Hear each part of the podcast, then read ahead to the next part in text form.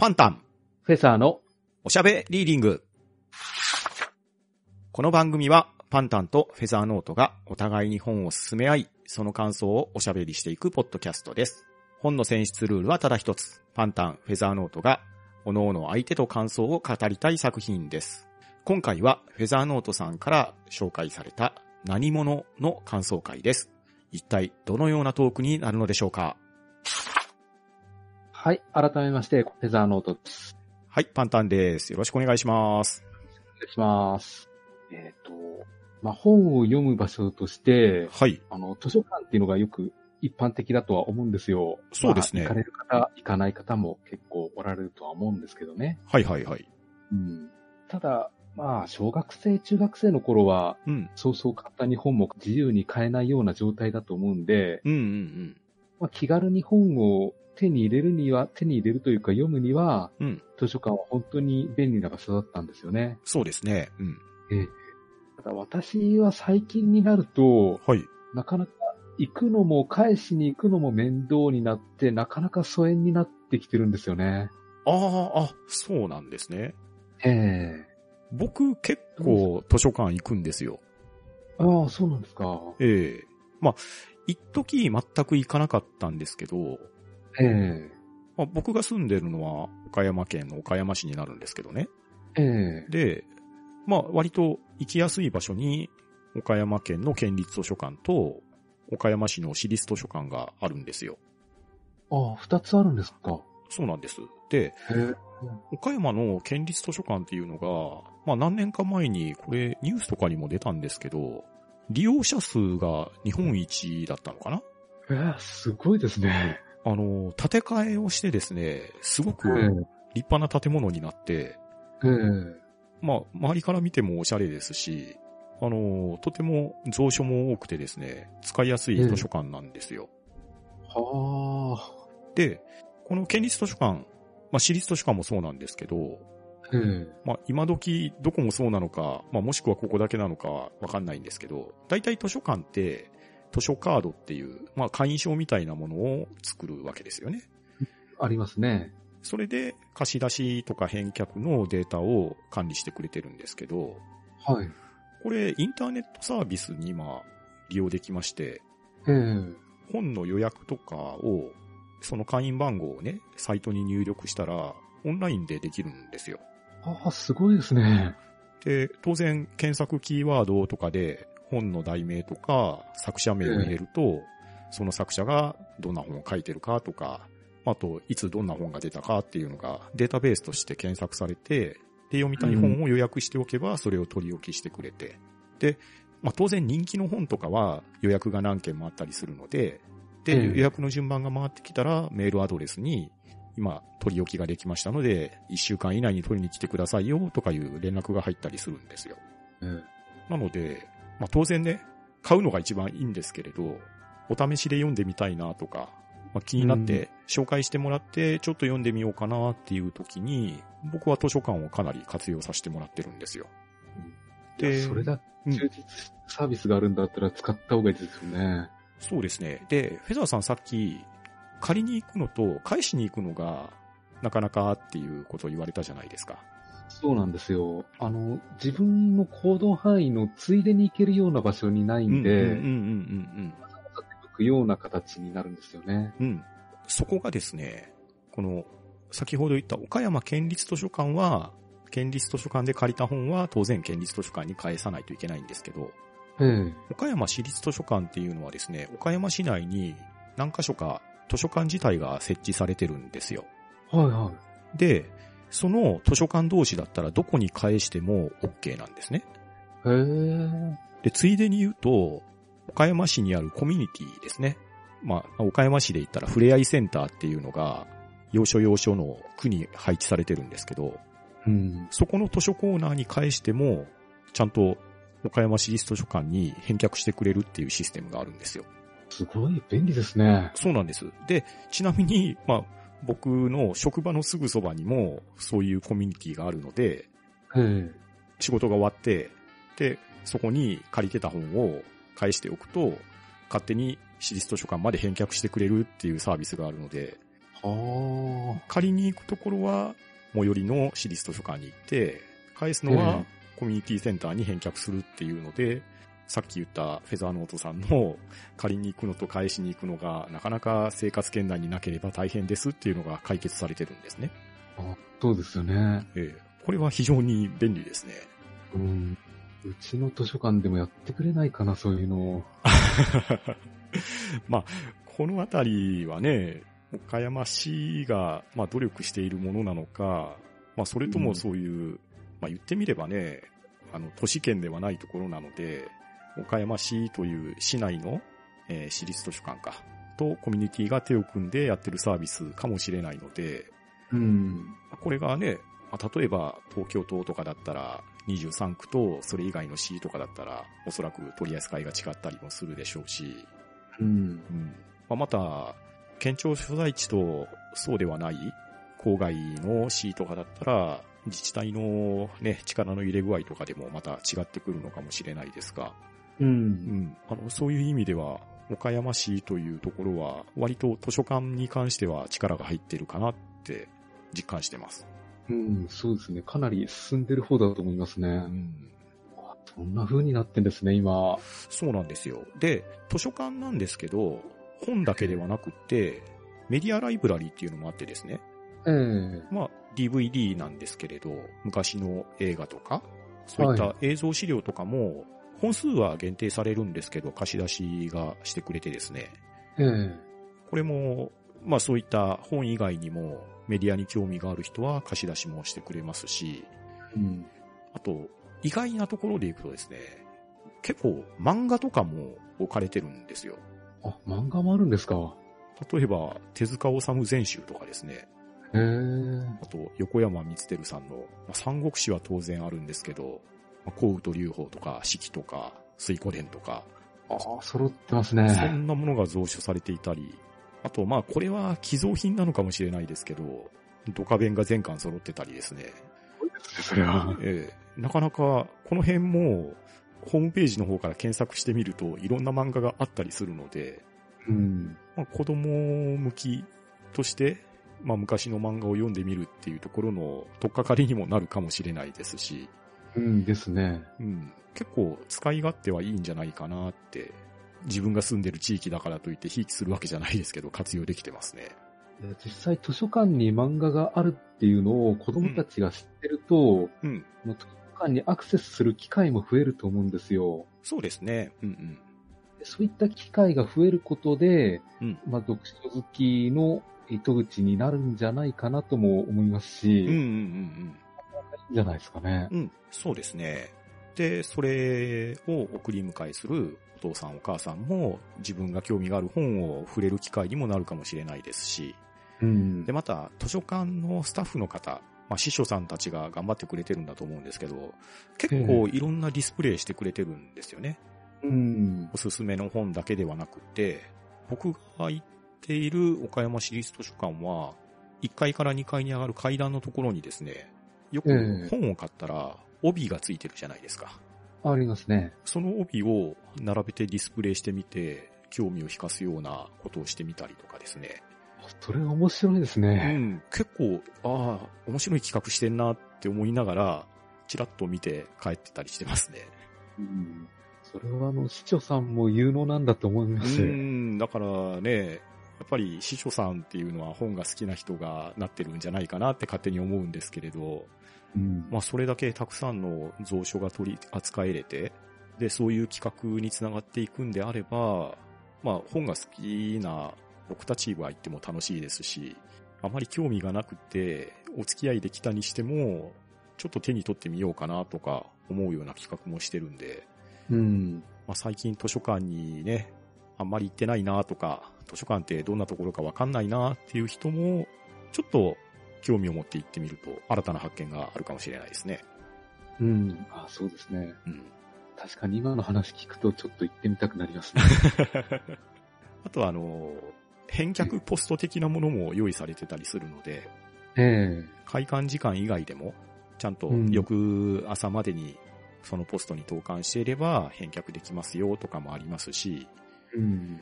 あと予約がなければっていう条件なんですけど、ええ貸し出し延長もインターネット一本でできるんで、ああ、なるほど。そういった意味でも、なんでしょうね、あの、レンタルビデオとか、レンタル DVD とかのサービスを図書館でも取り入れてる感じなんでしょうか。そうですね。うん。非常にユーザビリティが高い感じですね。うん自分が行ってた頃は、ええ3冊まで借りられて、2週間までっていうことだったかな。そうなんですね。ええ上限何冊なのかな、多分10冊ぐらいは貸してくれてますね。そんな貸してくれるんですか？うん。10冊ぐらいまでと2週間貸してくれるんですけど、今、このコロナ禍の関係で、まああまり密にならないようにお願いしますっていうので、貸し出しがデフォルトで3週間に今延長されてますね。ああ、そうなんですか。ええなるほどね。うん。あの、小学生の頃は図書館よく行ってたんですよ。はいはいはい。通ってた小学校の近くに図書館があったんおで、ー、いいですね。終わったら図書館こもって。いろいろ物色してたんですよね。ああ、なるほどなるほど図書館。終わったら家帰るっていうことをずっとやってたんですけど、うんうんうん。そうですか。ええうんえ行ってみよう、図書館。そうですね。ちょっと探索しに行ってみるといろんなサービスが発見できるかもしれないですね。そうですね。で、リスナーさんも何かもし地元の図書館で変わった取り組みをしているようなところがあれば、ちょっと教えてもらえるとありがたいです。じですね。ぜひ聞いてみたいです。ゃあそろそろ本編行ってみましょうか。はい。ではよろしくお願いします。よろしくお願いします。Warning, warning. From here on, there's a spoiler for Nani Mano. Please listen after acknowledging. はい。では今回はフェザーノートさんから僕が紹介していただいた浅井亮さんの何者についての感想を述べていきたいと思います。はい。こちらなんですけど、ええ。ウィキペディアに書いてあるあらすじがなかなか的を得ているので、うん。こちらをまず読んでいこうと思うんですけど、はい。宮山大学演劇サークルで脚本を書き、人を分析するのが得意なタクト。何も考えていないように見えて着実に内定に近づいていく孝太郎。孝太郎の元カノでタクトが思いを寄せる実直な美月。意識高い系だがなかなか結果が出ない理科。就活はしないと宣言し、就活は決められたルールに乗るだけだと言いながら焦りを隠せない高吉。水木の留学仲間、理科がタクトたちと同じアパートに住んでいると分かり、理科と同棲中の高吉を交えた22歳の大学生5人は、理科の部屋を就活対策本部として定期的に集まる。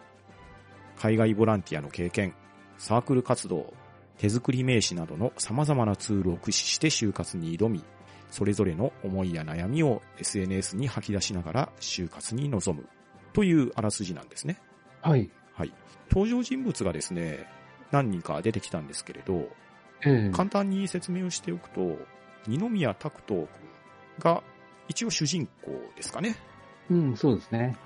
えー社会学部に所属している学生サークルで演劇の脚本を作っていたんですけれど、就職活動を機にそちらの方はやめまして、観察能力が高く、細かなことに気がつくというのが主人公二宮拓人君です。うん、そうですね。ですから話もタクトの主観で話が進んでいくような形ですようんうね。ん、そうですね。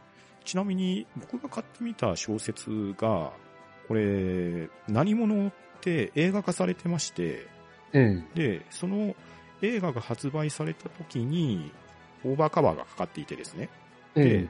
まあ、タクト君を演じられた佐藤健さんの写真とか、まあ、それぞれ配役の方の写真が載ってるんですよ。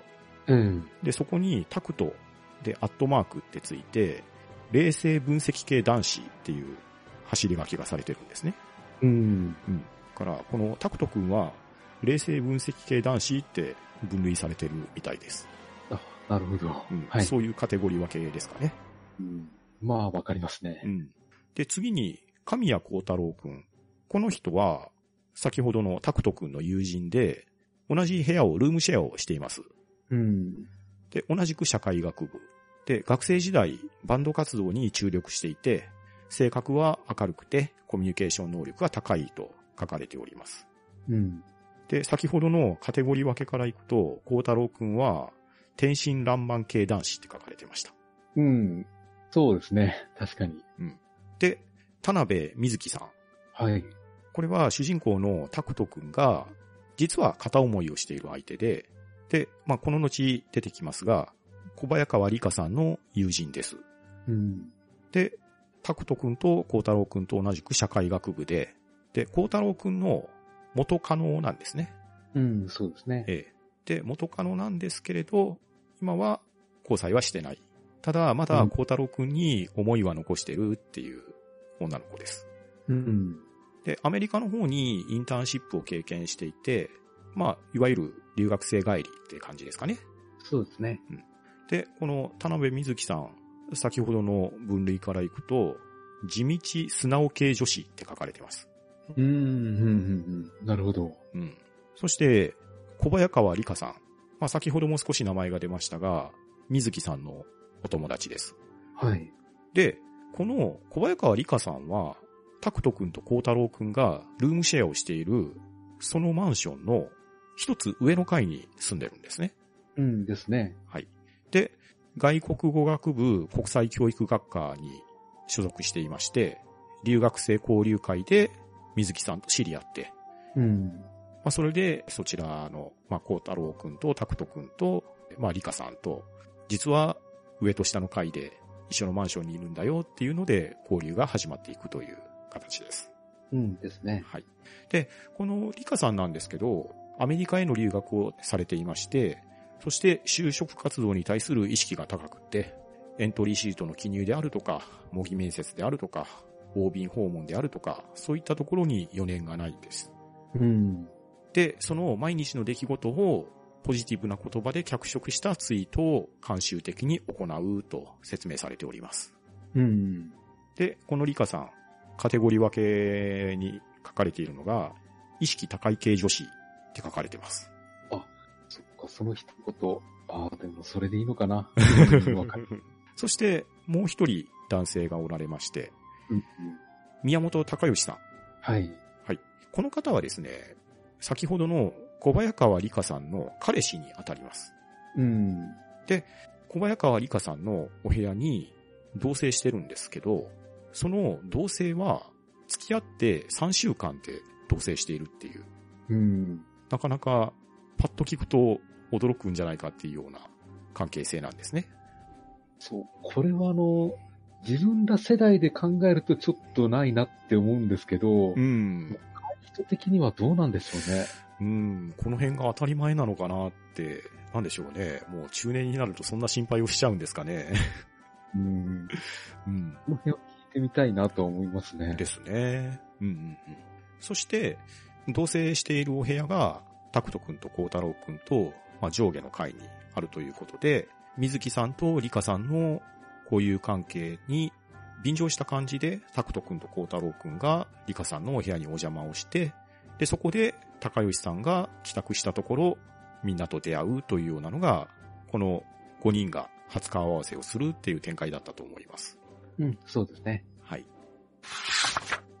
そして、まあ、先ほど、ウィキペディアのあらすじの方を多少読ませてもらいましたが、この5人、皆さん、就職活動の年にあたってまして、まあ、就職活動仲間なんですよね。うん。ですね。で、このマンションの一室を、就活対策本部と名付けまして、まあ、みんなで就活を頑張っていこうっていうようなグループにはなるんですけれど、うん。ただ、この高吉さん、はい。他の4人と違って、自分は就活はあんまりする気がないよっていうスタンスなんですね。うん。就職活動のあり方、就職活動とは何のためにするんだいっていうような、まあそういう若干批判的なポジションを保っておられまして、うん。自分はそんなレールを敷かれたようなところには乗っからないよっていう感じで発言もされてました。うん。で、この高吉さん、先ほどの表紙に書かれたカテゴリー分けでは、空想クリエイター系男子って書かれてます。ああ、なるほど。空想になるんですね。うん。うん。という、この5人が主な登場人物ですね。はい。はい。なので、もう本当に、この5人がですね、就職活動をいかにしていって、どんな結末になったのかっていうような物語が、今回の紹介していただいた何者ですね。うん、そうですね。で、僕、これ思ったんですけど、ええ。話の流れを淡々とちょっと感想で言っていくんじゃなくって、このそれぞれのキャラクターが、そうんの就職活動の間にですね、いろんな体験をして、いろんな思いをするわけなんですけど、ええ。この人間関係、一応ね、就職活動っていう共通の目標はあるんですけれど、この5人の関係性っていうのが、読んでてね、なんか、すごく複雑な絡み合いしてるんですよね。そうですよね。うん。一言に友達って言っていいのかなっていうのが、僕読んでて感じたんですよ。そうですね、思います。えええなんなればこの人たち本当に友達なのっていうようなところもあったりしてですね。うん。うん。ちょっとそういうところで、なんか、いろんな感情が、こう、ざわざわすると言いましょうか。うん、そうなんですようね。ん。で、今回ですね、お互い推薦した本のテーマっていうところで、青春小説っていうテーマを掲げたじゃないですか。そうですね。うん。なので、まあ最近の大学生はこんな感じなのかなっていうような視点で読みながら、ただ、それぞれの登場人物がその時感じている感情とか、その素直な思いばっかりじゃないんですよね。うん、そうですね。妬み、そねみが出てきたりとか、うん。まあそうかと思えばね、まあ孝太郎くんと水木さんみたいに、もともとお付き合いしているような関係性があってみたりとか、うん。そういう恋愛模様とかも出てきたり、あとそれぞれね、えー得意分野っていうのもありますので、そこの分野で自分はこう考えているんだっていうような思いを吐露してみたりっていうところで、うん。まあ、最近の若者っていう言葉をね、言ってしまうとなんか自分が随分遠くに来ちゃったなっていう感想になっちゃうんですけど、うん。そのあたりがどう捉えていたのかなっていう感想を述べていこうかと思うんです。そうですね。この内容的にう、ん。2年前だとこういう小説って成立しないと思うんですよね。うーん、そんな気がしますね。今ならではの、なんだろう、この感情のざわつきがあると思うんですよね。そう。本当にそれは思いましたね。うん。SNS が発達してる今だからこそうんうん。小説なんですかね。そうですよね。で、SNS が当たり前にみんな使ってるわけですよね。うんですね。まあ、作内で主に出てきたのってツイッターと、あと一部インスタグラムも出てましたかね。ええまあ、あとはね、若干後半の展開にもなってくるんですが、まあ、なぜか2チャンネルって書かれてましたけど、まあ、現状5チャンネルっていうのが正しいんですっけ？うん、そうですね。ええまあ、あの、不特定多数の人が匿名で書き込める、まあ、下世話な掲示板ですけれど、うん。うん。まあ、そういうのが、整っている現在、だからこそ成立する作品ですよね、これは。そうなんですよね。うん。だから言われたように、僕たちが学生をしてた自分の二十数年前っていうところでは確かに成立しないと思うんですよ。うん、そうなんですよ。うん。あと、まあ、これはもう完全に実体験の話なんで、全然参考にならないんですけど、その最近の就職活動のあり方っていうものが、うん。まあ、さすがに年代も違いが、やり方も変わってると思いますし、うん。まあ、そもそもなところ、僕、就職活動っていうのをほぼせずに就職してるんですよ。なので、この体験っていうのが、なんだろう、知らないところを見せてくれてるような感じで、そういう意味で目新しかったんですよね。うん。最近の学生さんはこんなことをしてるのか。だって、エントリーシートっていう言葉自体が、要するに履歴書なわけですよね。そうなんですよねう。ん。あ、最近エントリーシートって言うんだっていうね。もうこの辺の時代錯誤感が丸出しな感じで読んじゃったんですよね。うん。なので、そういう意味では、ああ、なんか、目新しい社会体験ができてるなっていうので、うん。自分の時代とは随分違うんだねっていうのも、正直感じながら読みました。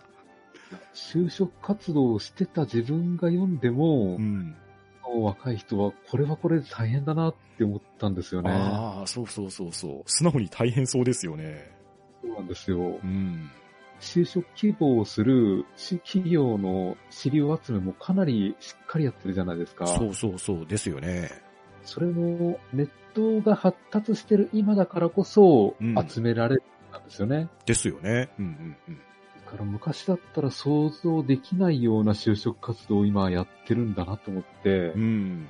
今の方がむしろ大変じゃないかなとは思いますね。思いますね。その、資料一つ集めるにしてもですよ。うん。いわゆる会社に出す、まあ先ほどのエントリーシート。それは自分を売り込む資料なわけじゃないですか。そうですね。この自分を取ってくださいよっていうところで提出する書類ですよね。うん。で、逆にこの就活生たちは、どんな企業に就きたいのか、どんな仕事をしたいのかっていうところで、企業の資料を集めて回ってるわけですよね。うん。まあそれはインターネット上にある各企業のサイトであるとか、まあ合同就職説明会とか、うんまあそれぞれのね、ブースに行って資料をもらってくるとかっていうところになっているんだと想像するんですけれど、うん。要はお互いの情報っていうのが、まあ紙切れ1枚なのか、そういった入力フォーム1個なのか、そこにどんだけのものを詰めて、どういうふうに受け取ってもらうかっていうところのやりとりじゃないですか。うん、そうですね。うん。その中で自分たちは選んでもらいたい。うん。選んでもらいたいけど、より良い仕事に就きたい。よりよ、うんあと、やりたい仕事に就きたいっていうところが、これが選ばれる側、選ぶ側のせめぎ合いですよね。そうなんですようね。ん。これが、今の情報社会で手軽にスマートフォンでもインターネットでも情報が得られるような状況になってくると、どんだけ大切な情報をどんだけクリティカルに届けれるかっていうところが勝負になってくる気がするんですよね。うん。そうなんですよねう。ん。エントリートだけだと、やっぱり伝わりきらないものってあるんですよね。うん、だと思います。結し局、型、決まった方の質問といいましょうか、項目について情報をインプットしていくわけなんで、うん。それをどのように拾ってもらえるかっていうところですよね。そうなんですよね。面接担当の人が、うん。この人と一緒に働きたいって思わせるだけの何かを、うん。かどうかっていうと、それはやっ難しいんですよね。ですよね。ただ、最初のふるいにかけられる段階では、いきなり面接があるわけではないので、うん。結局、エントリーシートにどれだけ興味を持ってもらえるかっていうところも、実際のところ肝になってるんだろうなっていうのは、なんか読み進めながら痛感しましたね。うん。そうですうね。んまあ、実際の業務で僕は人事に関わってるわけじゃないので、新人の採用がどうなのかとか、正直よくわかんない仕事ではあるんですけど、まあ、そうですね。ええこれでも選ぶ方も大変ですし、選ばれる方も必死ですし、就職活動ってこんなに大変なことなんだな。これを毎年のように一定数の人間がしてるわけじゃないですか。そうなんですよね。ねそう思うと人事が大変だなって、なんか改めて変な感想を持ちましたね。あ、それは思い思いました。うん。人を見る目ってどうやって養えるもんだろうって思いますね。思いますよね。で、当然、就活をしている学生さんは取ってもらいたいから自己アピールをどんどんしてくるわけじゃないですか。うん。で、自分の得意なところを聞いてくださいよっていうことになるわけですし、そんな人たちが5万とくる状況にどうやって見極めていくのかなってなると、いやいや、改めて人事の人ってすごいなって思いましたね。ですよね。うん。あの、例えば、水木や理科のうん。アメリカに留学経験があるみたいなアピールって強めじゃないですか。はっきりわかりますもんね。ただ、それにしても、うん。採用面接担当の方にしてみると、うん。割とありきたりなことを言ってるなっていうふうに思えるんじゃないかと思うんですよね。そうなんですよね。結局のところ、留学経験があるっていうの、この5人に絞っても5分の2で存在してるわけですよね。うん。で、それが対象が全体に広がっていくと、まあ大体それぐらいのパーセンテージで収まるわけじゃないですか。うんですね。ねだから本当にそれは特技と言えるのかどうなのかっていうところが、見極める側にしてみれば、うん。結局どれも一緒なんじゃないのっていう風な感じに見えちゃうんですよね。そうなんですようね。ん。となってくると、ただただ留学経験がありますよっていうのは、強みのようでいて、本当に強みとしてアピールできるのかっていう、その強さがちゃんとアピールできないと、うん。あまり効果的なことでもないのかなと思っちゃったりするわけですよ。うん。そうですうね。ん。まあそんな中でね、主人公であるタクト君は、最初に就活対策本部みたいな感じでみんなで集まった時に、まあそのエントリーシートの書き方について、まあやってることはダウトみたいなもんだろうみたいなセリフを言ったと思うんですよ。うん。ですね。うん。本当の自分の強みを強く見せるのも弱く見せるのも書き方次第だよっていう感じで、まあカードゲームのダウトを例えに出してたんですけれど、うん。まあ確かにこの例えは、まあ、ある意味真実だなって読んでて思ったんですよ。うん。そうでしょうね。もうそこまで確かめはしないでしょうから。うん。うん。弱みと自分では思ってるカードでも、言い方次第ではブラフにもつながって、結果よく見られることもありますし、どんなに強いカードを持っていても、それを効果的に発揮できなかったら、弱いカードと一緒の扱いになっちゃうっていうのは、すごく達観してますけど、真実かなって思って僕は読んだんですよ。うん。確かに。うん。だから、水木さんやリカさんのような留学経験っていう、明らかに強いカードを持ってても、それがきっちり届けれるか届けれないかっていうところで優劣出てきますし、うん。そんな中で、孝太郎くんは自分にはそんな強いカードは全くないんだって言っちゃうんですけど、うん。ただ彼は学生時代にバンド活動していて、で、そこそこの人気があるバンドのボーカルだったんですよね。うんですね。で、ギターも弾いていたっていうところで、うん。とっても明るい性格でコミュニケーション能力も高くって人に好かれるキャラクターだと思うんですよ。う。うんん。だからこれは、孝太郎くんには留学経験はないけど、音楽活動でしか得られない感動であるとか、人に伝える力っていうところをうまく書ければ、うまく伝えることができれば、強みにできるんじゃないのかっていうところへの、まあ、アドバイス的なところとかもあったのかもしれないですが、うん。このあたりがね、同じ年代の大学生でも、同じ目的として就職活動をしているにしても、捉え方が随分違うんだなっていうことで、それぞれのキャラクターがどんなことを考えて、どんなと目的をして集まってるのかなっていうところが、最初のうちからね、なんか、楽しみと言ったらいいのかな。この先どうなっていくのかなっていうところで、まあ期待しながら読み進めていったわけですよ。うん。はいはい。はい。で、実際就活始まります。始まるんですけど、なかなか内定が遠いんですよね。うん。ここまあ、リアルですよねう。ん。簡単にね、そうそう。と、やっぱり話として成り立たないんで。うん。やはり就職活動を続けていって、で、エントリーシートもたくさん出して、で、面接もたくさんこなして、それでも誰一人として内定が出ない。このあたりで、やはり皆さん焦りが出てくるわけですよ。うん。ですね。なんで内定が取れないのか。うん。このあたりが、まあリアルでもありますし、うん。やっぱりね、みんな、どれぐらいの力を入れて、就活に挑んでるのかっていうのは人それぞれだと思うんですけど、うん。行き着くところは自分の志望のところに就職したいっていうのが、まず第一じゃないですか。うん。ですねう。ん。そのための努力っていうのを、どれだけのことをみんなしてるのかなっていうところが気になるところになってきたんですよ。うん。なるほど。で、読み解いていっていくと、やっぱり皆さんそれぞれやり方が違いますし、うん。そもそもこの5人は集まったきっかけっていうのも割とたまたまなんですよね。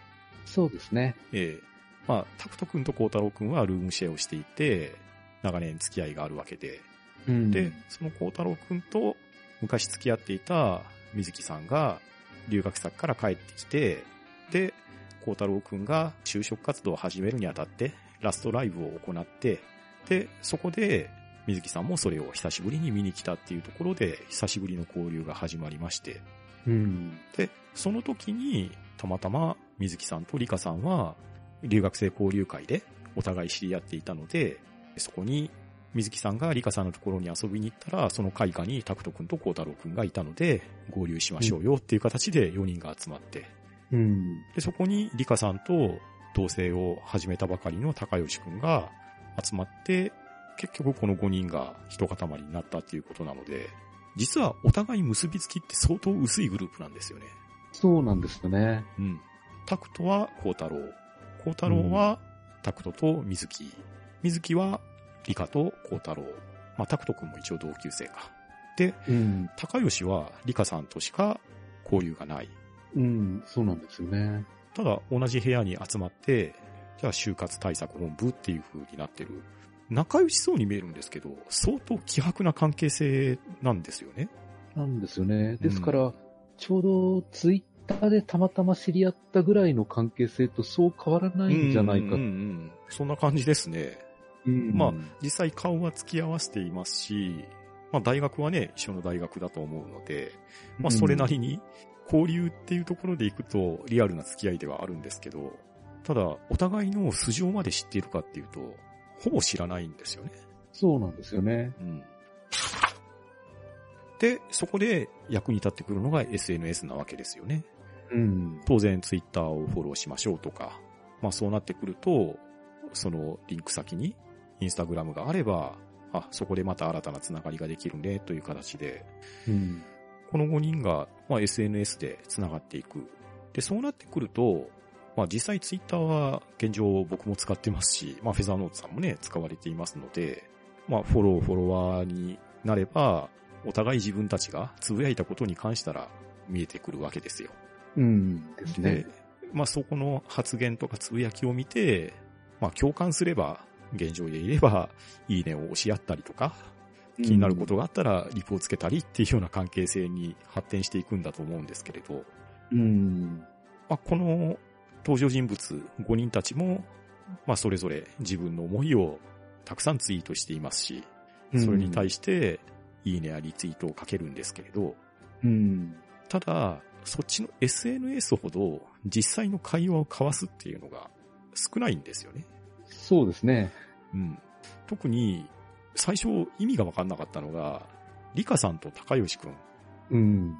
お付き合いして3週間で同棲始めて、まあ、びっくりする展開なわけですけど、でも、そんな短期間でお付き合いして同棲始めちゃうんであれば、まあ、よっぽど仲がいいんだなっていうような風に思うわけなんですけど、うん。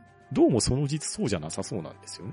そうなんですようね。ん。お互いのツイートをリツイートしたり、いいねつけたりする関係なのに、直接話をほとんどしないっていうような、うん。本当に彼氏彼女の状態なのって、読んでるこっちが不安になるような、そういう。カップルですよね。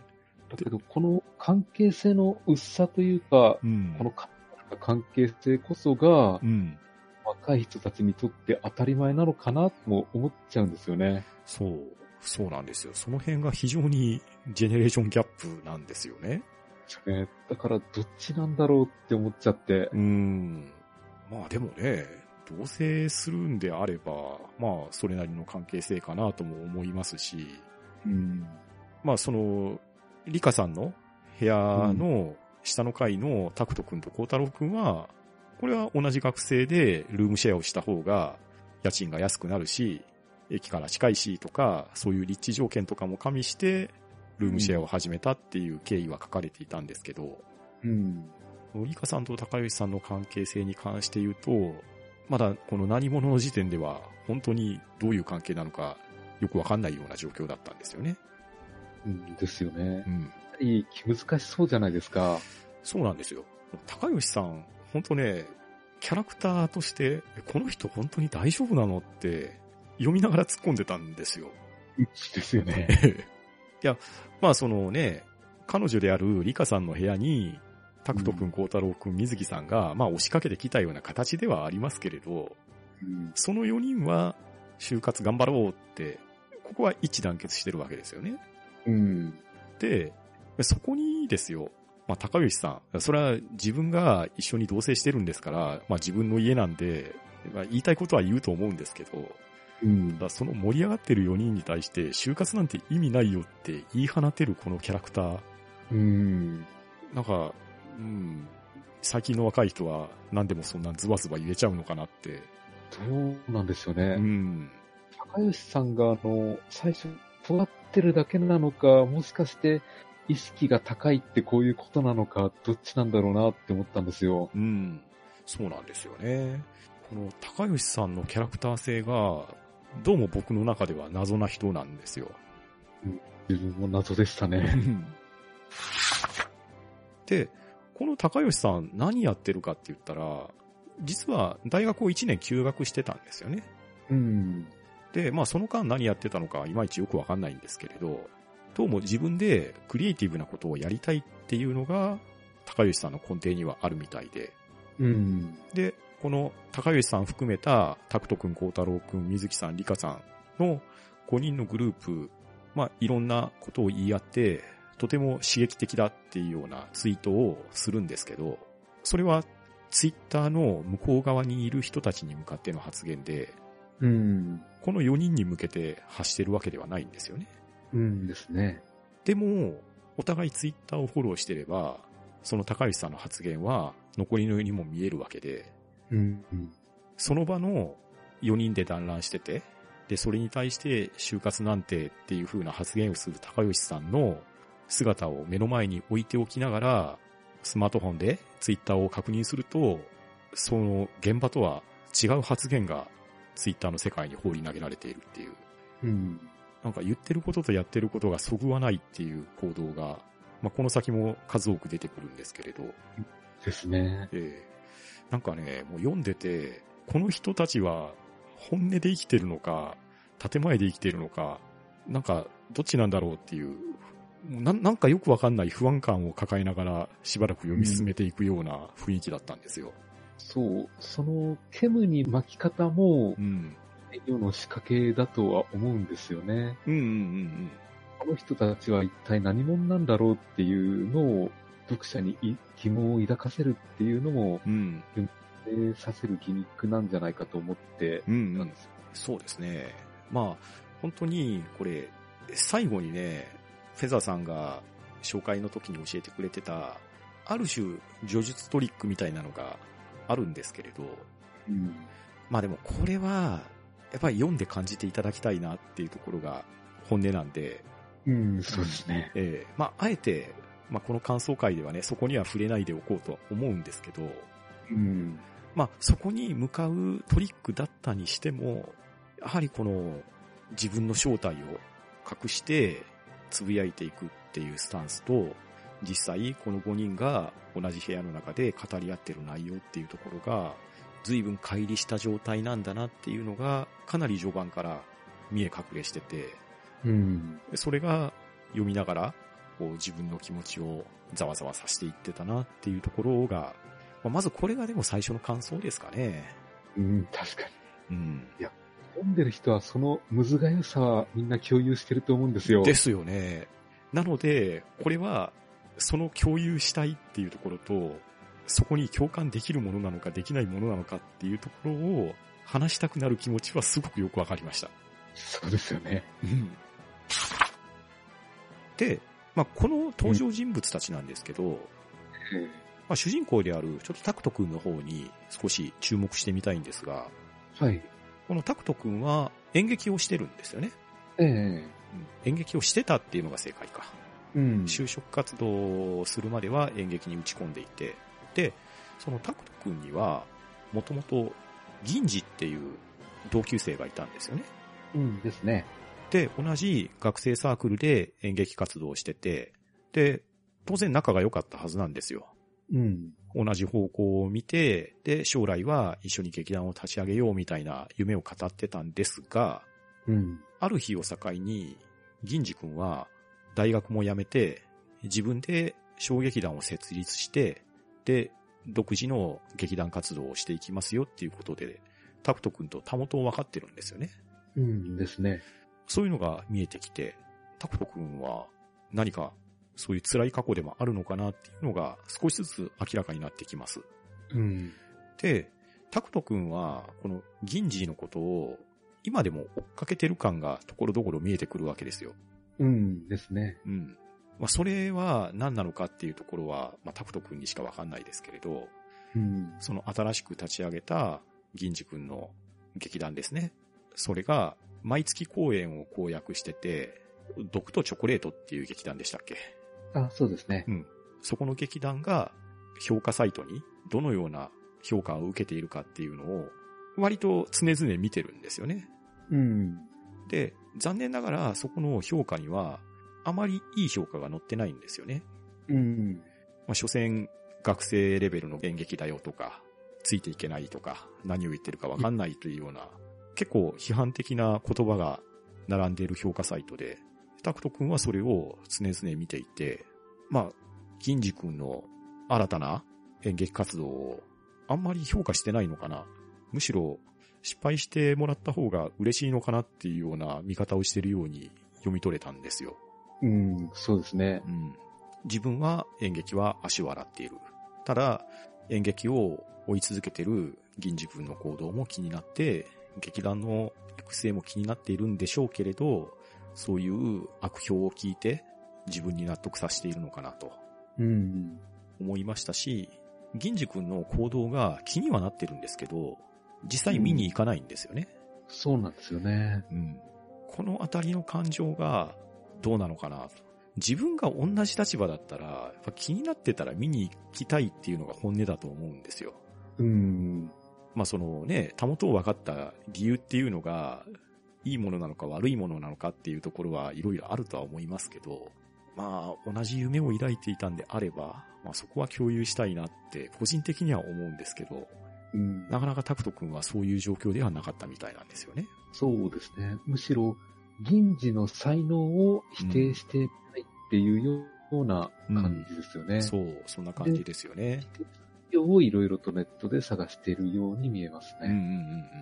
だから、否定した意見が自分の心の代弁みたいな感じになってるって納得させたいのかな？うん。で、この銀次君はですね、割と活動力ある人だと思うんですよ。うんですね。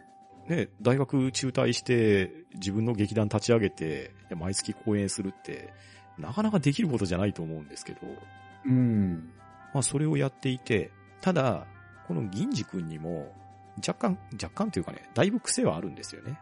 うんですね。何かというと、劇団やってるから、まあ当然自分たちが何をやっているか、自分たちの行動理念っていうのを周りに知ってもらいたいっていう気持ちはわかるんですけど、うん。まだ完成してもないような演劇を次の公演はこういうのをやりたいですとか、うん。あとね、まあその筋の有名な方とか、まあ有名じゃないにしても、その世界に関連する人たちと、まあ今日は一緒に飲み会に行きましたとか、影響し合うことができましたとか、うん。ね、高名なこの方の話を聞くことができました、お近づきになりましたっていうような感じのを、むやみにアピールするんですよね。そうなんですよ。ちょっと自分を強めに出してみる。うんうんうん。まあそこがタクト君的には、どうも納得がいかない。うん。そんなことを言う間には、まず完成させろよっていうのがタクト君の本音だったと思うんですけど。うん。そのタクトの突っ込みは正しいと思うんですけど。そう。うん。ただ、そこが、銀次とタクトの行動の相入れなさなんですよね。う。うんん。ただ、どっちがやってることも、割と正しくって、割と間違いなんですよね。そうなんですようね。ん。このバランスの取れなささっていうのが、まあ、まさにね、青春真っ只中の大学生なのかなって思いもしますし、うん。いやー、そこはそこでもうちょっとうまくやろうよっていうね、なんか、おっさんからのいらない入れ知恵なんですけれど、うん。うん。このあたりが、変な関係性がまた今っぽいなとも思っちゃうんですそうよね。、そうなんですよ。な、なんでこう、うまくまとまれないのっていうね。なんかもう、本当にいらないツッコミを、もう端々でしたくなるんですよ。ですよね。うんで、そんな二人の関係性について、もう一人登場人物がいて、沢先輩っていう大学院の先輩がいるんですよ。うん。で、これは、タクトと銀次が共に演劇を目指していた時代のことも知ってるし、お互いがどのように思ってるかっていうのも理解してくれてる、非常に素晴らしい先輩なんですよね。うん。そうなんですよね。うん。で、しかも今のタクト君のバイト先でも同じバイト先で先輩として非常に頼りになるし。で、ただこの沢先輩は、まあ大学院に行かれてるっていう関係もあるんですけど、まあすでに就職に関しては内定を得ているような人なんですよね。うんですね。うん。そして、この沢先輩、他の登場人物と決定的に違うのが、自分は SNS は全くしないって言い切ってるんですよね。うん。ツイッターもしない、インスタグラム何それっていう感じで。だから、おそらく今のご時世的に言うと、なかなか稀有な存在だと思うんですよ。そうですね。そういうインターネットのコミュニティから、あえて自分は入っていかない。隔絶した状態なんで、うん。本来だったらもっと有効な情報の集め方とかもできるでしょうし、うん。まあ理工学部におられますんで、まあ情報っていうのは非常に大事だと思うんですけれど、うん。で、まあ沢先輩ぐらい切れ者であれば、いる情報、いらない情報っていうのはきっちりできるんじゃないのかなって、まあ勝手な想像で思うんですけれど、うん。まあそういったところで、まあ沢先輩は SNS はしない。うん。それゆえか、すごく人の心理に気づいてると思うんですよね。確かに。この辺がうまいなって思うんですけど、タクト君や銀次がそれぞれのツイッターで言ってるようなこと、それを沢先輩は知らないわけですよね。うんですね。知らないけど、お前はこういうやつだよな。きっとそういうね、こういう風に思ってるよなっていうのをズバッとついてくれるんですよね。うん、そうなんですよね。うん。入ってなんか、この登場人物たちよりはちょっとだけ年上なだけなんですけども、うんうんうん。今は割と懐の深そうな印象を受けるんですよ。そうですね。だから割と信頼できる人なんじゃないかなと読んでて思いましたね。思いますね。ていうか、この登場人物の中で唯一ぐらいの真人間じゃないかなって僕は思うんですけれど、面接担当、昼食の担当官だったら沢先輩入れますね。ですよね。あ、この人間違いないなって、うん言ってることも、やってることも正しいって言える人ですよね。うん、思いますうね。んただ、こういう先輩が身近にいながら、なぜこの登場人物たちはみんな破綻していってしまうのかっていう、これがまたね、やきもきするんですよね。ね本当に。うん。まあ、主な登場人物っていうのは、タクト君、孝太郎君、水木さん、リカさん、高吉さんの5人なんですけれど、この銀次君という、もともとタクトと一緒に演劇をやっていて、今は独立した方と沢先輩という、とても頼りがいがある先輩っていうところで、少し登場人物が増えて話が膨らんでいくんですが、うん。そんな中ですね、孝太郎くんと水木さんは内定もらえるんですよね。うんですね。うん。で、内定をもらえたら、やっぱり嬉しいわけですし、うん。同じみんなで協力して、就活頑張ろうって言ったグループなので、まあお祝いとかもするわけですよ。うん。うん、おめでとうって。おめでとうって言うんですけど、なんかその裏でですね、それって大手じゃないよねとか、志望のところじゃないよねとか、なんかいらない一言言っちゃうんですよね。言っちゃうんですよね。うん。待てよって思うんですけどね。お前は一体何なんだって話なんですよね。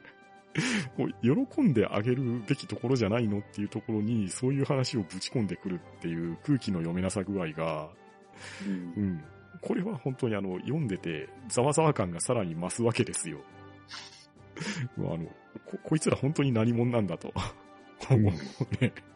あ、もともと薄い関係性で集まったんで、うん。そこがまあ、あらわになってきたっていうとこなんですかね。そう、そうなんですよね。だからこの、目的は一緒なんですけど、その目的先自体もそれぞれが別なので、まあその就職活動っていうところをリアルに体感している人が読む感想と、まあ僕みたいにもう何十年も昔で、しかもあんまりそういうところをしてこなかったっていう人が読むのとでは、この小説の受け止め方って相当違うんじゃないのかなって感じるんですよ。うん。うんまあそのキャラクターがやってることが正しいか正しくないかっていうのは、まあおそらく善悪の判断になるので、まあ大筋間違った受け止め方はしないと思うんですけど、ただ、ここでのこの発言わかるわって言えるかって言われると、いや、正直それは思っても言えないだろうとか、うん。うんそうですね。そういう判断にならないのかなっていう、なんでしょうね、こう、もう、年寄りの倫理観なんですかね。もうなんか、いや、まあ、この、妬み、そねみという感情はわかるんですよね。うん。ただ、この、発言しちゃ、わざわざ言っちゃうっていう生々しさがどうにもうね、ん。どうにもね、なんか、いやーもう不思議な生き物のふうに見えちゃうんですよね。なんですよね。うん。いや、まあ、間違いなくね、今の若い人、同じ人間なわけなんですけど、うん。おーいや、これは同じ人間の感情なのかって言いたくなってくるんですよ。うん。まあ、そして、まあ、話はまた進むんですけど、うん。高吉さんですね。うん。この空気の読めない人なんですけど、この彼と銀次がちょっとニアミスするんですよね。うん、しますね。全く高吉さんと銀次さんは直接的な絡みはないんですけど、まあ、とある活動で一緒に仕事をするっていう風な約束を取り付けるんですよ。うん。で、実はタクト君、銀次と知り合いなんだよねっていう感じで話しかけられるんですけど、うん。まあ、タクト君にしてみれば、まあ、昔演劇をやったっていうのは知ってるかもしれないですけど、あまり探られたくない腹なんですよね。うんですね。うん。まあまあなんか言葉を濁しますし。で、別の場所でリカさんにも、そういえば、銀次君とタクト君って知り合いなのよね。高吉から聞いたよ、みたいな。まあ、そんな間接的な伝聞で確認してしまうっていうようなやりとりもあったりして、うん。なんか、同じ場所で聞けばいいのにそうはならないし、うん。ましてや、同性相手なんだから、そういう情報って共有できてるんじゃないのっていうのに、お互い知らないっていうような。うん。そうなんですよなんね。かね、これまた微妙な関係性がさらに強調されてる感があってですね。うん。で、タクト君は銀次に対して、まず実現しろ。実現もしてないのに、古代表現するようなツイートを連発するのは、それはおかしいんじゃないかっていうスタンスだったわけじゃないですか。うんですね。で同じ感情を高吉さんにも持つんですね。うんですね。うん。やってることと言ってることが伴わないってところが似てるんじゃないのかっていう感じで、それを沢先輩に相談したりするんですよね。うん。で、まあ、沢先輩は、そのそもそも SNS をしてないから、誰がどんなつぶやきしてるかもさっぱりわかんないし知らないわけなんですけど、うん。ある日、大学のキャンバスで、高吉さんと拓人くんが、喫煙所でタバコ吸ってるところに出会うんですよね。うん。で、出会った時に、まあ、高吉さんの方から、まあ、沢先輩にも挨拶してきて、で、まあ、拓人くんとどんな関係っていう感じで、まあ、お互い自己紹介するんですけど、まあ、その後に、もともと拓人くんは高吉さんと、まあ、タバコを吸いながら、まあ、世間話みたいなのをしてたんですけれど、その拓人くんを沢先輩はちょっと用事があるからって引っ張って出て行って、で、おもむろに、銀次と高吉は一緒じゃないぞって、拓人に忠告するわけですよ。うん。高吉さんと初対面ですよね。そうですよね。ええ初対面で、その印象は全然違うぞ。銀次と高吉は全く別物だと。うん。、で、タクトに対して、お前はもっと銀次に似てると思うけどなっていう一言を投げかけて去っていくんですね。うん。まあ、このあたりがね、さすが沢先輩だと思うわけですよ。うん。思いましたねう。ん。そんな余計な情報を全く遮断している状態で、一発でその人の内面を見抜いて、で、タクト君がそうだと思ってる方向性が、いやそれは全然違う。銀次の本質も分かってないし、高吉の本質も多分分かってないよっていう忠告をしてくれるんですよね。うん。まあ、やっぱり沢先輩ただもんじゃねえなっていうのが、うん。あの、僕の中での沢先輩株がどんどん上がっていくような展開だったんですけど、ありましたね。ええ沢先輩が言ってくれたおかげで、この小説ちょっとだけ救われますね。そうですね。もうあの、沢先輩いなかったら、本当にこれ、先行きどうなってんのっていうか、途中で破綻してるんじゃないのかなっていうぐらい、この何者の良心ですよね。そうなんですよね。で、まあ他の人物にも多少焦点を当てていくと、水木さん、うん。孝太郎くんの元彼女です。で、まあそもそもなところ、リカさんとのつながりがあって、この5人の集まりになったきっかけでもあるんですけど、うん。水木さんも、とにかく就職したいんですよ。うんですね。ええ、就職したいんですけど、ちょっと他の4人とは意味合いが違うんですよね。うん。自分がやりたいことは当然あるんですけど、うん。母親が少し、まあ、心の病みたいな感じになっていて、うん、で、水木さんはもっと自分がやりたい仕事はあるけど、その母親も一緒に生活をしていかないといけないから、死亡を変えないといけないとか、うん。そういう事情もあったりするんですよね。うん。だから、理想と現実に縛られちゃってるっていう、なかなかかわいそうな立場だなって見て取れたんですけれど、うん。ただ、そんな彼女は、先ほども言ったように内定もらえるんですよ。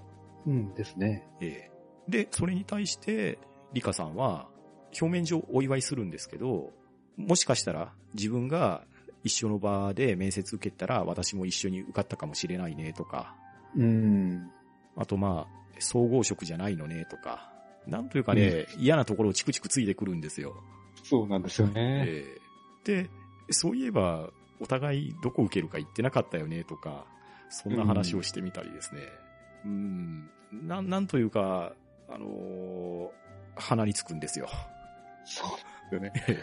水木さんとリカさんの間だけはちゃんとした友達であってほしいと思ったんですけどね。そう。あのー実はそこまででもなかったっていうのが、見て取れるんですね。ですね。えーで、孝太郎くんは、まあ、あんまり悪気がないキャラクターですし、やっぱり人に好かれるだけあって、いいキャラクターしてるんですよ。うん。だから、まあ、泣いてもらえるのは当たり前かなって思いながら読んでるんですけど、ただ、タクトが言うこともわかるし、その、リカさんが若干おかしい人だなっていうのも、うっすら気づくんですよね。うんですね。そして、それの彼氏である同性相手の高吉さんも、なんかちょっと浮いてるなっていうところは、覚えるんですけど、ただ、そのグループのムードは崩したくないっていうところもあるでしょうし、うん。やっぱり友達を大事にしたいっていうね、優しい思いもあるんでしょうけれど、孝太郎くんはすごく相手を傷つけたりすることをしないんですよ。うん、そうですうね。ん。やっぱりね、こういう人は面接官はわかるんだと思うんですよ。うん。だからね、内定もらえるだけの、うん、まあ、人格者とまでは言わないですよ。なかなかね、グループ内でもいろんな関係性を持ってるので、うん。ただまあ、孝太郎くんと水木さんが内定もらえるのは、読んでる身としたら、うんままあ、うん、もらえるよねっていう感じで読み,、うん読み進めていけるんですよ。そうなんですよね。うんあのは、普段の発言と、んあとツイッターでの発言との差があまりないようなんそうで、、そうですよね。常に自分の素を出せる人なんじゃないかなって思えてうん、うんうんうん。才のなさが人に好かれるんでしょうね。そうですね。で、まあそういういろいろな関係性があるんですけれど、こうん。こで、ある時なんですけどね、うん。就職活動に名刺を作ってるっていう話が出てくるんですよ。うん。ありましたね。ええまあこれ、リカさんと高吉さんが名刺作ってるんですけど、この名刺が、ちょっと僕に一体何なのかよくわかんないんですよ。うん。あの、いや、名刺は、職業上必要だとは思うんです。う。うんん。まあまあ、自分も名刺があるかないかって言ったらありますけど、うん。大学生が持つ名刺の意味って何なんですかね？ですから、あの、なんでしょうね。プロと接する機会があるかもしれないので、うん。そのために持ち歩いてるっていうとこじゃないですかね。なるほど。うん。まあ、名刺って、要はその人の人となりを、ね、四角いカードに記してくれてるわけじゃないですか。うん。まあ、名前と所属が分かれば、名刺の役って僕は果たすと思ってるんですけど、うん。どうも、このリカさんと高吉さんの文を想像するに、自分の名前よりも、自分の肩書きをひたすら書き連ねてる紙じゃないかなっていう風に受け止めたんですよ。うん、そうですね。やれどこそこに留学に行ったとか、どこそこのサークルでリーダーをしてるとか、うん。でもリーダーじゃなかったら、サブリーダーとか、多分そその辺のポジションなんですよね。うんですねう。ん。だから、別にまとめ役なのかって言ったらそうでもない中途半端なポジションだと思うんですよ。うん。でそれは肩書きとして載せるべきものなのかなっていうのが、ちょっと僕には理解できなかったんですよ。うん。ちょっとこの辺は難しいですね。うんだから、ね、最近の学生さんとかにしてみれば当たり前の行動なのかもしれないんですけど、うんどうもね、うん、やはり、年寄りはちょっとそのあたりの理解が追いついてないんでしょうね。いや、もう、ちょっと、この辺はムズムズしますね。うん本当にムズムズしながら読んでましたね。で、その中に、まあ最近当たり前なんですかね、メールアドレスっていうのが名刺にも書かれていたりするわけですよね。うん、ありますね。ね。で、まあちょっとこのあたりから割と確信に入ってくるんですけど、そのツイッターで一体どのような自分をつぶやいているかっていうところですよね。うんですね。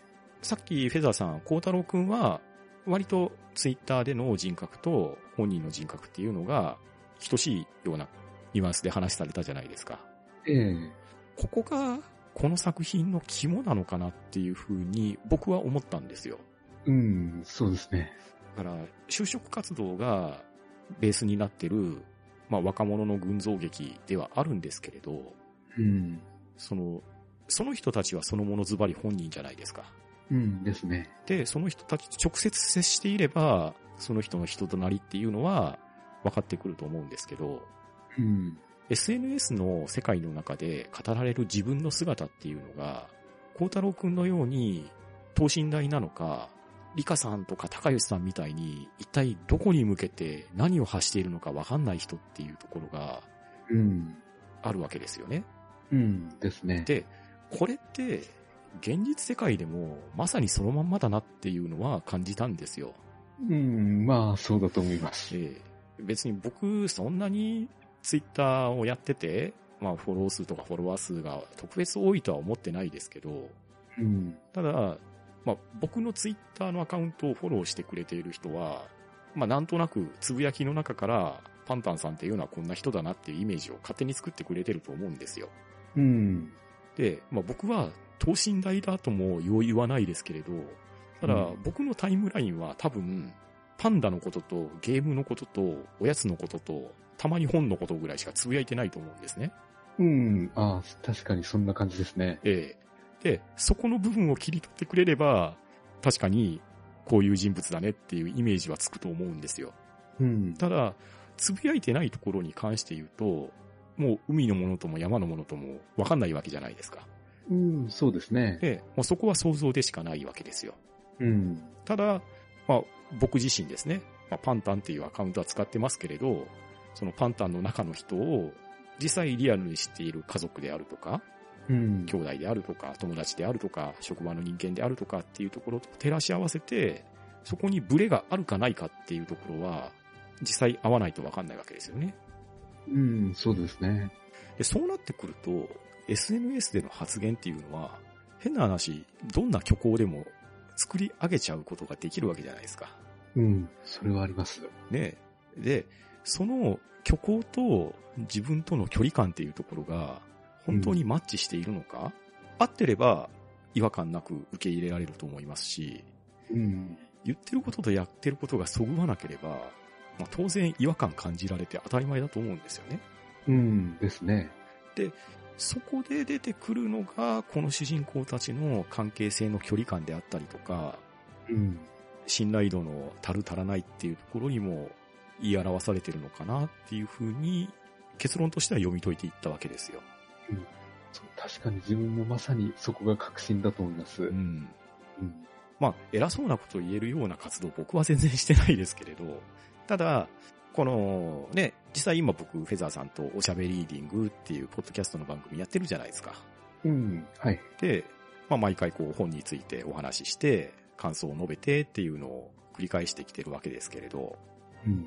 これを、例えばですけどね、ええ僕が、ああでもない、こうでもない、こういうことを実はやりたいんだよとか、次回はこういう話をしたいんだよとか、いうのをうん、ベラベラベラベラ喋ったとするじゃないですか。はい。まあ、現実やってないと思うんですけど。ええで、それを、フェザーさんは、もし見たらですね、うん。どんな感情を持たれるかっていうと、多分銀次に対するタクトの思いに至るんじゃないのかなって思うんです。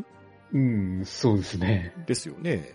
いやうんいや、やれもしないし、やってもないのにそんなこと言うなよって言いたくなると思うんですよ。うん。ですね。うん。だからその意味合いからいくと、タクトと銀次の関係性っていうのは、あ、なるほど、そういうところにマッチするんだなっていうふうに思いますし、うん。まあ、はたまた、全く僕が見も知りも知らんようなことを、さも偉そうに知った芸でつぶやいてたりしたら、うん。その道の専門の人からしたら、いや、何素人がわけわかんないこと言ってんだみたいな感想を持たれても仕方がないと思うんですね。うん。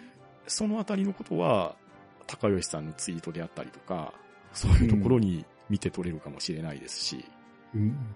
あとね、あのー僕がよく拝見するのはね、ツイッター上でフェザーさんが、まあ、好きなアニメの感想を語られたりとか、うん聞いた曲の感想。想とかつぶやかれていたりしたら、あ、そういう感想を持たれてるんだなとか、僕が内容を知ってれば共感にもなりますし、知らなかったら知らなかったで、あ、フェザーさんがこういう感想を持たれてるんだったら、ちょっと興味持って見てみようかなとかいうふうに思うこともあるんですよ。うん。このあたりのところが、孝太郎くんのつぶやきとか行動っていうところにもマッチしてくるのかな。要は等身大の発言っていうところですよね。うん。だから、うんこの場合、ツイートは、たまにあの、ボケ前提、あの、突っ込んでくれるだろうなっていう前提でツイートすることもたまにあるんで、ああ、なるほど、なるほど。突っ込み待ちのツイートを上げてみるっていうことですね。こんな話どうぞ誰も信じないだろうし、明らかに間違ってるっていうツイートもしてますし、なるほど、なるほど。だから、そのあたりの関係性っていうところが成立しているグループとか仲間内であれば、ね、そこもボケとして取り扱ってくれれば、ね、うんコミュニケーションが成立するわけじゃないですか。うんそうなんですよね。ねただ、それがね、どこに向けられたのかもわかんなかったりとか、完全に独りよがりになってくると、親って思われる可能性っていうのも、まあ数字としては上がってくるわけですよね。うん、うんそうなんです。なので、だからうん。自分を知ってる人と、うん。ツイッだけじゃなく、さらにポッドキャストでの自分を知ってるっていう人は、うん。結構人格のイメージに差があると思うんですようんうんうんうんね。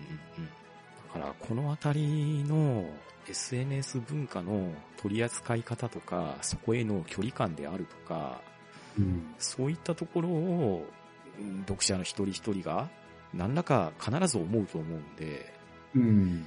そのあたりの感想が想起されてくる、それがための作品でもあるのかなっていうふうに受け止めたんですよ。うん。そう思います。えータクトが想像力っていう言葉を使ってるじゃないですか。はいはいはい。うん。自分がどう見られているかと、うんあ。と人を受け取られるかっていうのですよね。うんうんうんうん要はこの辺を考えて SNS を使えているかっていうことだと思うんですよ。ですよね。まあなので、水木さんが後半、セリフで述べられているセリフがあって、まあ、10点でも20点でもいいから自分の中から出しなよ。自分の中から出さないと点数さえつかないんだから。100点になるまで何かを煮詰めてそれを表現したって、あなたのことをあなたと同じように見ている人はもういないんだって、っていうのを高吉さんに投げかけるシーンがあるんですけど、うんうんこのあたりは、なんか、すごく物を作ってる人とか、物を発信する人とか、物を書く人にとってみて言われると、なかなか突きつけられる言葉じゃないかなって思いながら読んだんですね。うん。うん。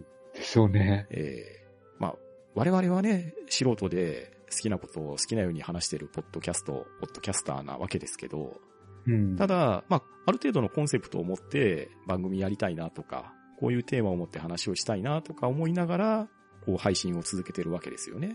うん、そうですね。ええで、配信してしまえば、それは自分たちの口と自分たちの考えを伴って発信されたもの、発信された番組として認識してもらったらいいと思うんですけど、うん。配信しない間に、実はこうなんだよねとか、ああいう風にしたいんだよねとか、うん。まあ、自分の思いだけならともかく、よそ様がどうやっているであるとか、あそこの番組はどうなの、ここの番組はどうなの？みたいな、なんでしょう、素人評論家みたいな話をしだすと、それは、あなたのことをあなたと同じように見ている人はもういないんだってっていう、そこに行き着いちゃうんじゃないかと思うわけですよ。うん、確かに。ええ。僕は自分がツイッター上でそんなことをしたくないと思いますし、うん、仮にしたとしたら自分の意思でもってそれを言おうと思うんで、うん。えそこに対してですね、ああ、パンタンはこんなことを言ってるなっていうふうに思ってもらうのは大いに結構なんですけど、うん。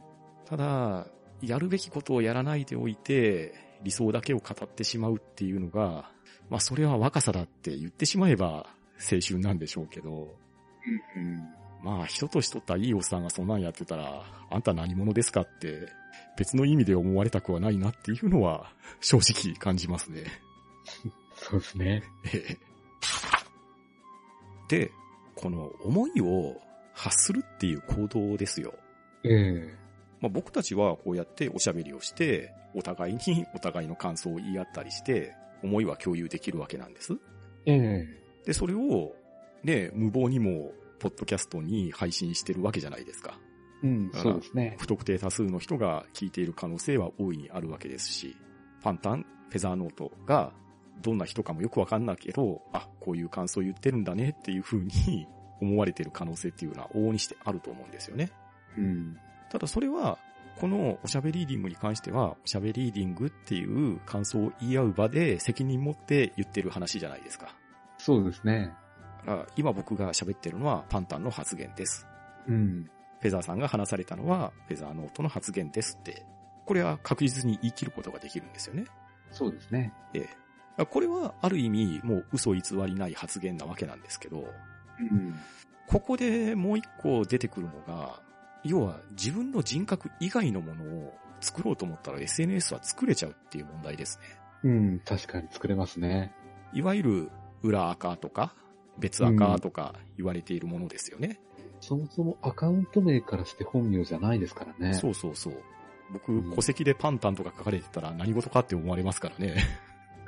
うん、まあ、そもそものね、キャラクターになりきってるってところはあるんですけど、うん。ただ、パンタンという発言をしながらにおいて、全く思ってもないこととか、こう、うがった見方を別のアカウントで発信するっていうことも、やろうと思えばシステム上できちゃうわけですよね。うんですね。うん。で、そういうものも世間一般では割と出てるんだなっていうのを、この小説読んで感じたんですよ。うん。ありそうですよね。うん。まあ、僕はまあパンタンっていうアカウントでツイッターやってます。うん。、で、まあ一応正直に言うと裏アカウントっていうのは持ってないんですよ。うん。うん。まあまあこれ信じてもらうしかないんですけど。そうですね。えただ、おしゃべりーディングっていう番組用のツイッターアカウントは、あこれは別で用意しました。ああ、はいはい。ええで、まあまあ別の番組ですけど、ハンドンダ話っていうアカウントも一応使ってはいます。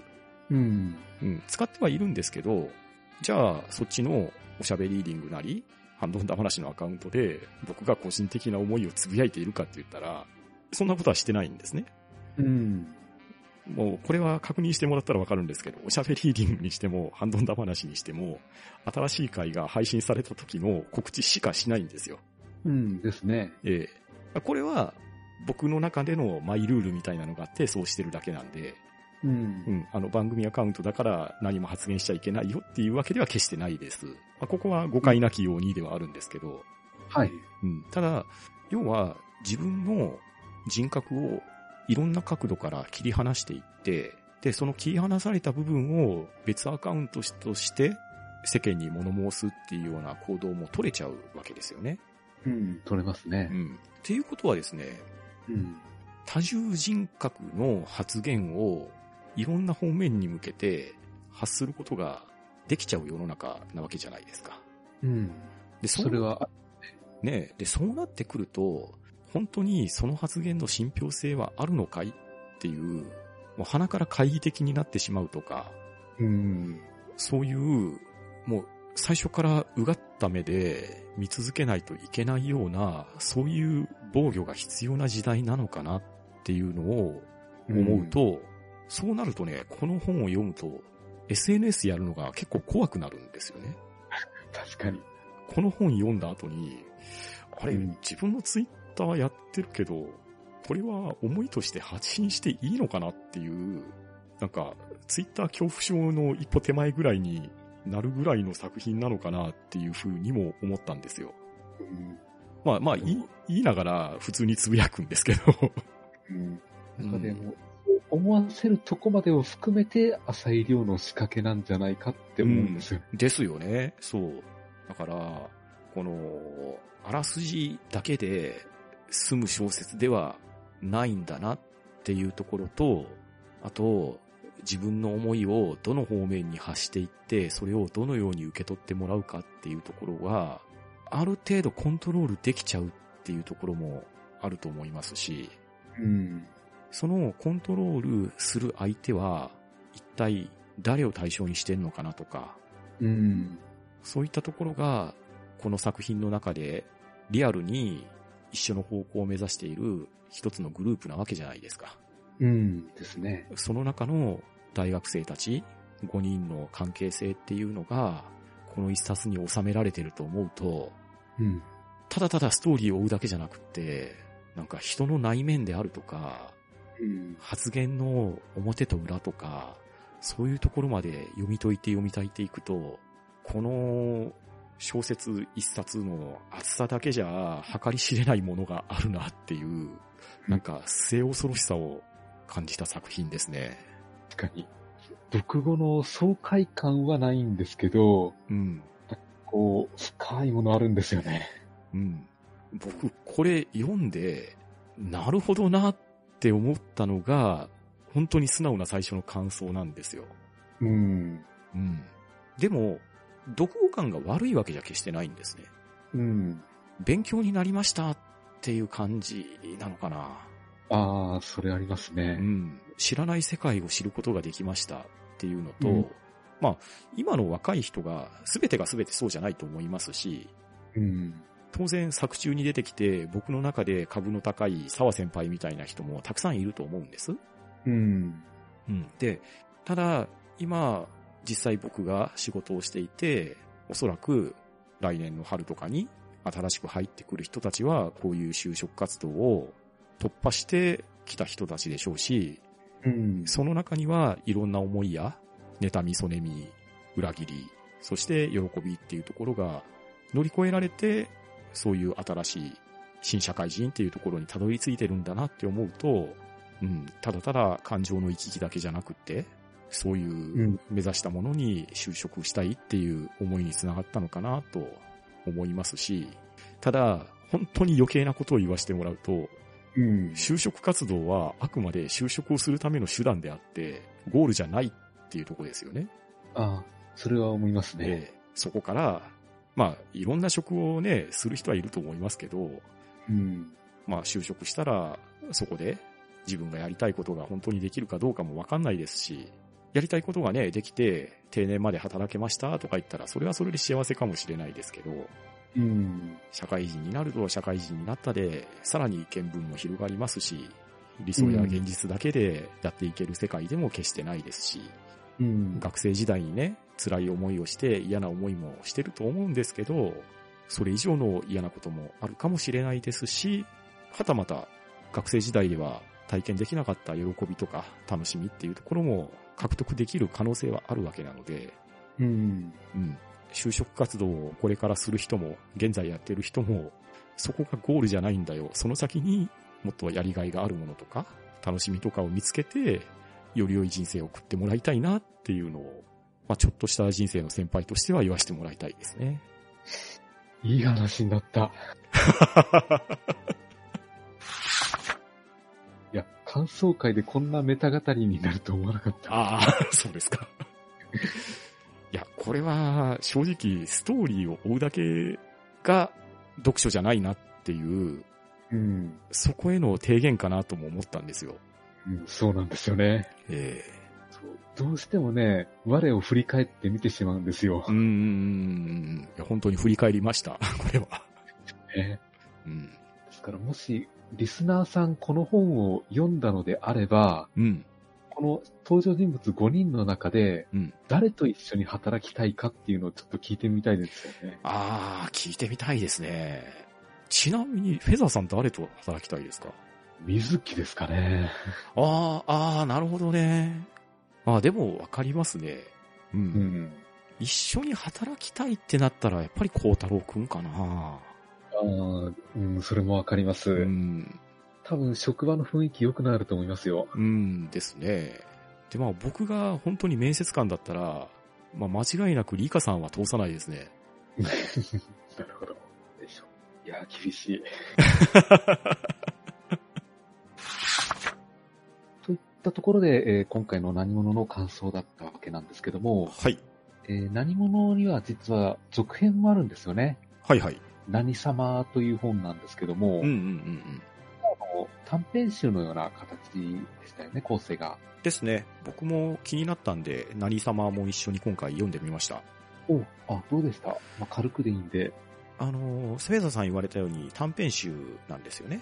ええで、この元々の何者の主人公たち、まあ、タクト君、孝太郎君、水木さん、理香さん、高吉さんの前日談とか後日談とかになるんですけど、ええこの選び方っていうのがさらに幅が広がってるんですね。おー孝太郎君は水木さんと元カノの状態だったんですよね。うん。でも元カノということは破局してるわけですよ。うん、そうですね。で、破局してる理由が、孝太郎くん、水木さんに付き合えないって伝えるときに、何者の中で述べられてたんですけど、ずっと高校時代から思ってる人がいるんだっていう、それが水木さんを振った理由なんですよね。うん。で、そのセリフの種明かしが何様に短編として、孝太郎くんの高校時代の姿が書かれていたりとか、うん、なるほど。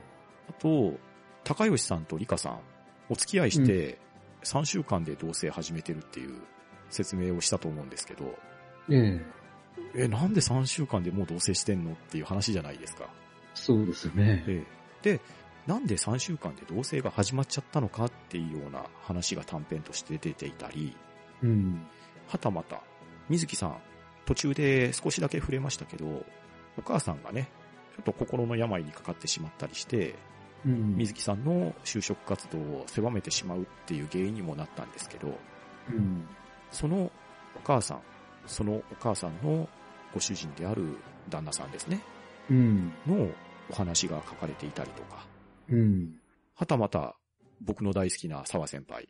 沢先輩がもう社会人として就職されて、どんな働きっぷりをしているかとか、おー。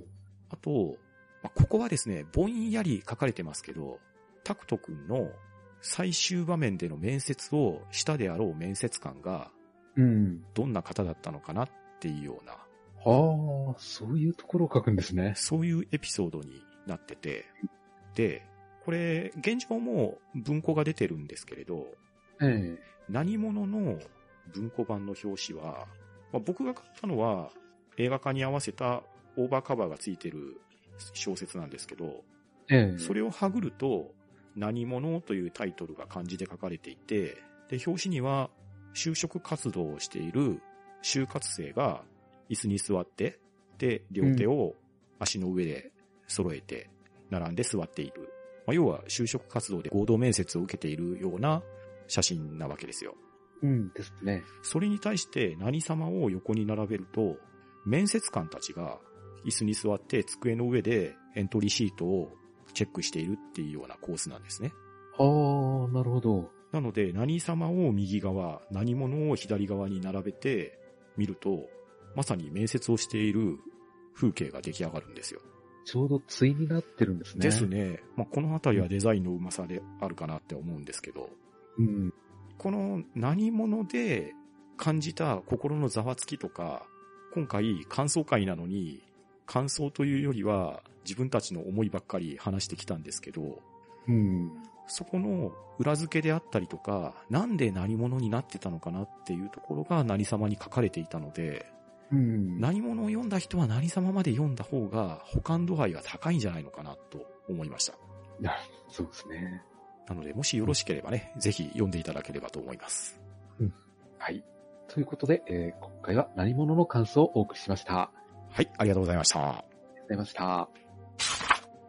えーそれでは次回はパンタンさんからご紹介いただきました高見沢俊彦さんが書かれました音差の感想を語っていきたいと思います。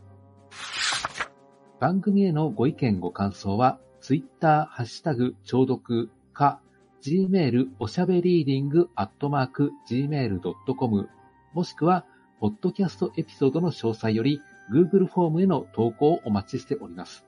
そして、おしゃべりーディングの第2シーズンでは、ちょっとテーマに沿ったメールも募集しておりまして、えー皆さんのおすすめの日本の歴史小説をお聞きしてみたいと思います。まあ、これはフィクションでもノンフィクションでも構いませんので、おすすめの小説、もしくは、おすすめはしないんだけど、自分はこういう小説大好きですっていうようなものをお送りしていただければ助かります。それでは今回はこの辺りでしおりを挟もうと思います。お相手はパンタンと、フェザーノートでした。ありがとうございました。さよなら。